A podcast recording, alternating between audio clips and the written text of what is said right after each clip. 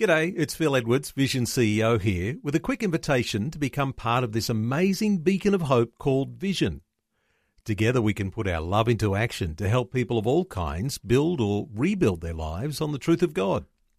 Please consider the part you can play during our upcoming Visionathon appeal, remembering that it's your support that makes Vision possible, including this podcast.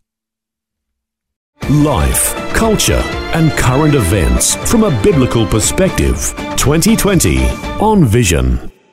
You might remember just recently we were talking about a church in Gippsland in Victoria, in the city of Sale, that was accused of pushing a gay conversion therapy agenda. There was some wide reporting by the Herald Sun newspaper of a young woman who had sought help from the church, but was quoted as saying that she'd allegedly been treated by the church in such a way she didn't think she'd survive. Things were so bad. As it turns out, it appears that the complaint that the young woman had made must have been to one of the political parties in town, who have therefore endeavoured to attack the church involved. Well, let's talk through the issues of what's happening in Sale, Victoria, with the leader of the City Builders Church in Sale, Pastor Brian Heath. Uh, Brian's back with us. Brian, welcome back to 2020. Uh, thanks, and good to talk to you again, Neil. Brian, you've been a long serving pastor in the city of Sale a newspaper report really has been very damning of your church. Uh, but there was a program that was independent to your church. A young woman went through that. She's complained, mm. and your church has been framed as being a church that supports conversion therapy practices, uh, which are being outlawed in Victoria and carrying jail sentences and heavy fines. They come into effect in February next year. But the thing I want to talk to you about today is the way a complaint has made it to the media the way it has. And it appears to have had a political foundation from the local National Party. Give us some insight here as to how there's been an uneasy tension between your church and the National Party in Sale. Yeah, uh, okay, Neil. Well, uh, firstly, uh, we've never sought to uh, have any difficult relationships with uh, with anyone. We're part of a community, and we love doing that. And that would include supporting the National Party. but as we talked about last time, the discussion of whether we should go the way of traditional marriage or same-sex marriage came up here uh, in Sale in Gippsland uh, when our federal member raised the issue. Uh, one of the one of the things that did happen is uh, I contested the Gippsland seat. Following that, uh, I represented Family First in the Gippsland in the federal election in 2016. And the reason I did that is because I felt that because of our federal members' move uh, to go against the wishes of the electorate in supporting uh, same sex marriage, that people with a more conservative view needed a voice. So, uh, so I represented Family First in Gippsland uh, on that basis.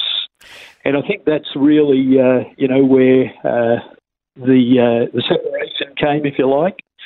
And then in 2017, uh, my assistant pastor, uh, Heidi McIver, uh, stood for the, uh, she was one of the no mums that uh, represented the no campaign in the plebiscite. So that was an incredibly difficult time for everyone in the nation where people who, uh, you know, once love one another are all of a sudden pitted against one another over this uh, divisive issue. Politics certainly does divide. And let yeah. me take you into politics and church for a moment, because since yeah. that marriage plebiscite and the marriage debate, your church has been particularly interested in being political. Yes. And there's a dozen or so people in your own church who have been yeah. members of the National Party in Sale. Yes. And you're suspecting that the National Party in Sale fears that there's a Christian takeover going on. How does that work? Well, uh, I think it's it's unusual because if you look back to the uh, you know, the foundations of the National Party, they are historically Christian.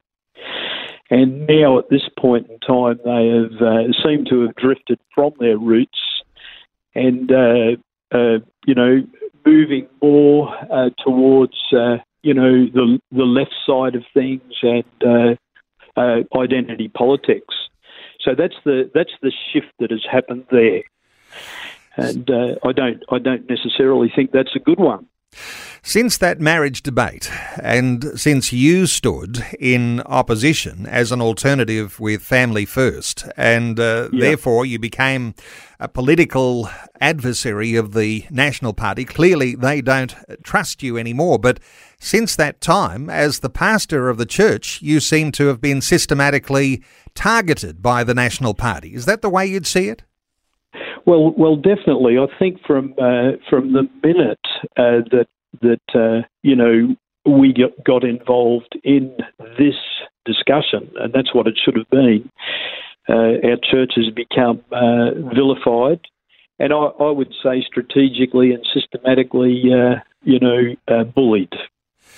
You're in for a tough time, especially in Victoria, but listeners all over Australia will know there are some similar circumstances that may well be hot on the heels of what's coming in Victoria because as of February next year, around this uh, issue of conversion therapy, uh, there are going yeah. to be some weapons in the hands of people who don't like the church to make a complaint, and therefore all sorts of things like this are likely to happen more and more. What are your thoughts for people uh, in taking courage and getting ready for things that are changing? Well, well, I think uh, you know, with regard to uh, church leaders uh, in particular, we we uh, we like peace, and uh, we are community contributors and we are community builders. But the way that the suppressant law in Victoria has been couched is very dangerous for instance, if I uh, have a discussion about my views of uh, uh, a person's sexuality around our uh, kitchen table, or I pray for them, then that could be considered as uh, breaking the law uh, with and is punishable by huge fines and even imprisonment. So I would say that you know if if I am the uh, the typical uh, or, or, a person, you know, just a typical person, then nobody's going to escape this. This is going to touch everyone. Uh, so I'm very concerned because I think this legislation is uh, it's uh, it's really uh, you know quite damaging potentially. It's well, weaponizing. you know, it's a political weapon, really, and that's what's being used here. Uh, the criminalizing of good people, uh, the criminalizing of church leadership, and it's not just the senior leader, but anyone involved in any leadership role in church life. And but it's not only churches; it's parents. Parents are yep. at risk. Big fines, ten years jail. Uh, for trying to protect your children who are going through some gender dysphoria issues and and encouraging them to wait and they won't be allowed to do that. What are your thoughts here for parents and for church leaders who are thinking about the change that's coming? I mean, there's a lot of people in Victoria who've said we're going to ignore the laws. You might not be running mm. any conversion therapy practices types programs in your church, but you're certainly not going to hold back on referring people when they're seeking genuine help, are you? Well, uh, if anyone comes to us seeking any sort of help, uh, we are uh, you know, morally obliged to help them in whatever way we can. So, uh, so this is where this law is, uh, uh, you know, terrible.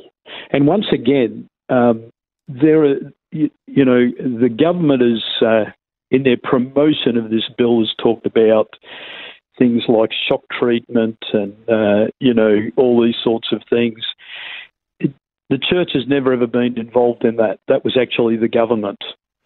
So, so uh, you know, this is really a very dangerous law for normal, everyday uh, people, even mums and dads.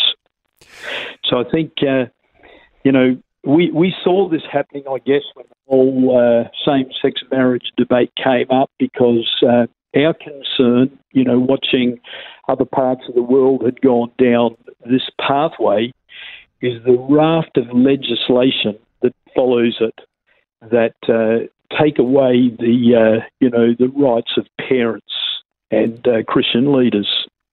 And the changing nature of the political parties, and it may be affirming the idea that I've been hearing and that others have been reflecting with me, is that uh, since the same sex marriage debate and since the demise of the Australian Conservatives that were led by Cory Bernardi, that included the, yes. the Family First group that was taken up into there, and uh, therefore no Christian based conservative voice, that the Christians have been flocking to join Conservative parties in their towns. And it appears yes. to be the case that in your town there's a resistance from the Conservative parties to having Christian membership. How concerning is that for you?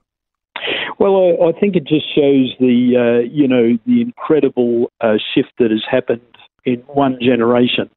Where if you had have gone back to the previous leaders, the leaders, the elected representatives, uh, before the ones that we have now, they were moral champions and they would have uh, uh, used their position in the parliament to give good government to all people, regardless whether they're Christian, not Christian, believers, non non believers, whether they're Australians, whether they're uh, you know uh, come from another nation. This is good government, but the shift away uh, from from the traditional uh, you know um, Judeo Christian type government towards uh, identity politics is going to tear us apart in the future.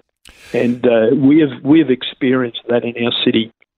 You know, you wouldn't believe it, but uh, we've uh, we've had threats of uh, our church being burnt down, uh, and a whole lot worse. And I could tell you some amazing stories. Well, let's not uh, suggest that it's the National Party that is actually doing that threatening, but uh, certainly when it comes to the National Party, the way you have been treated and the evidence you have to support that this is where these attacks have come from would suggest that the National Party in Sale in Victoria is anti Christian. And that's uh, not good for the National Party because no doubt there's a lot of Christians who might have voted that way before. Uh, Brian, thanks so much for courageously sharing your thoughts and your heart with us. Uh, Brian is the leader of the City Builders Church in Sale and you'll be getting a lot of friends, no doubt, because of your stand, and uh, some will be also perhaps polarised on the other side as well. But Brian, thank you so much for taking the opportunity to talk to us today. CityBuildersChurch.com uh, for listeners who are wanting to make contact. Brian, thanks so much for letting us in on things that are happening in your neck of the woods today on 2020. Uh, thanks so much for your time. I really appreciate it, Neil. Bye now. Thanks for taking time to listen to this audio on demand from Vision Christian Media. To find out more about us, go to vision.org.au.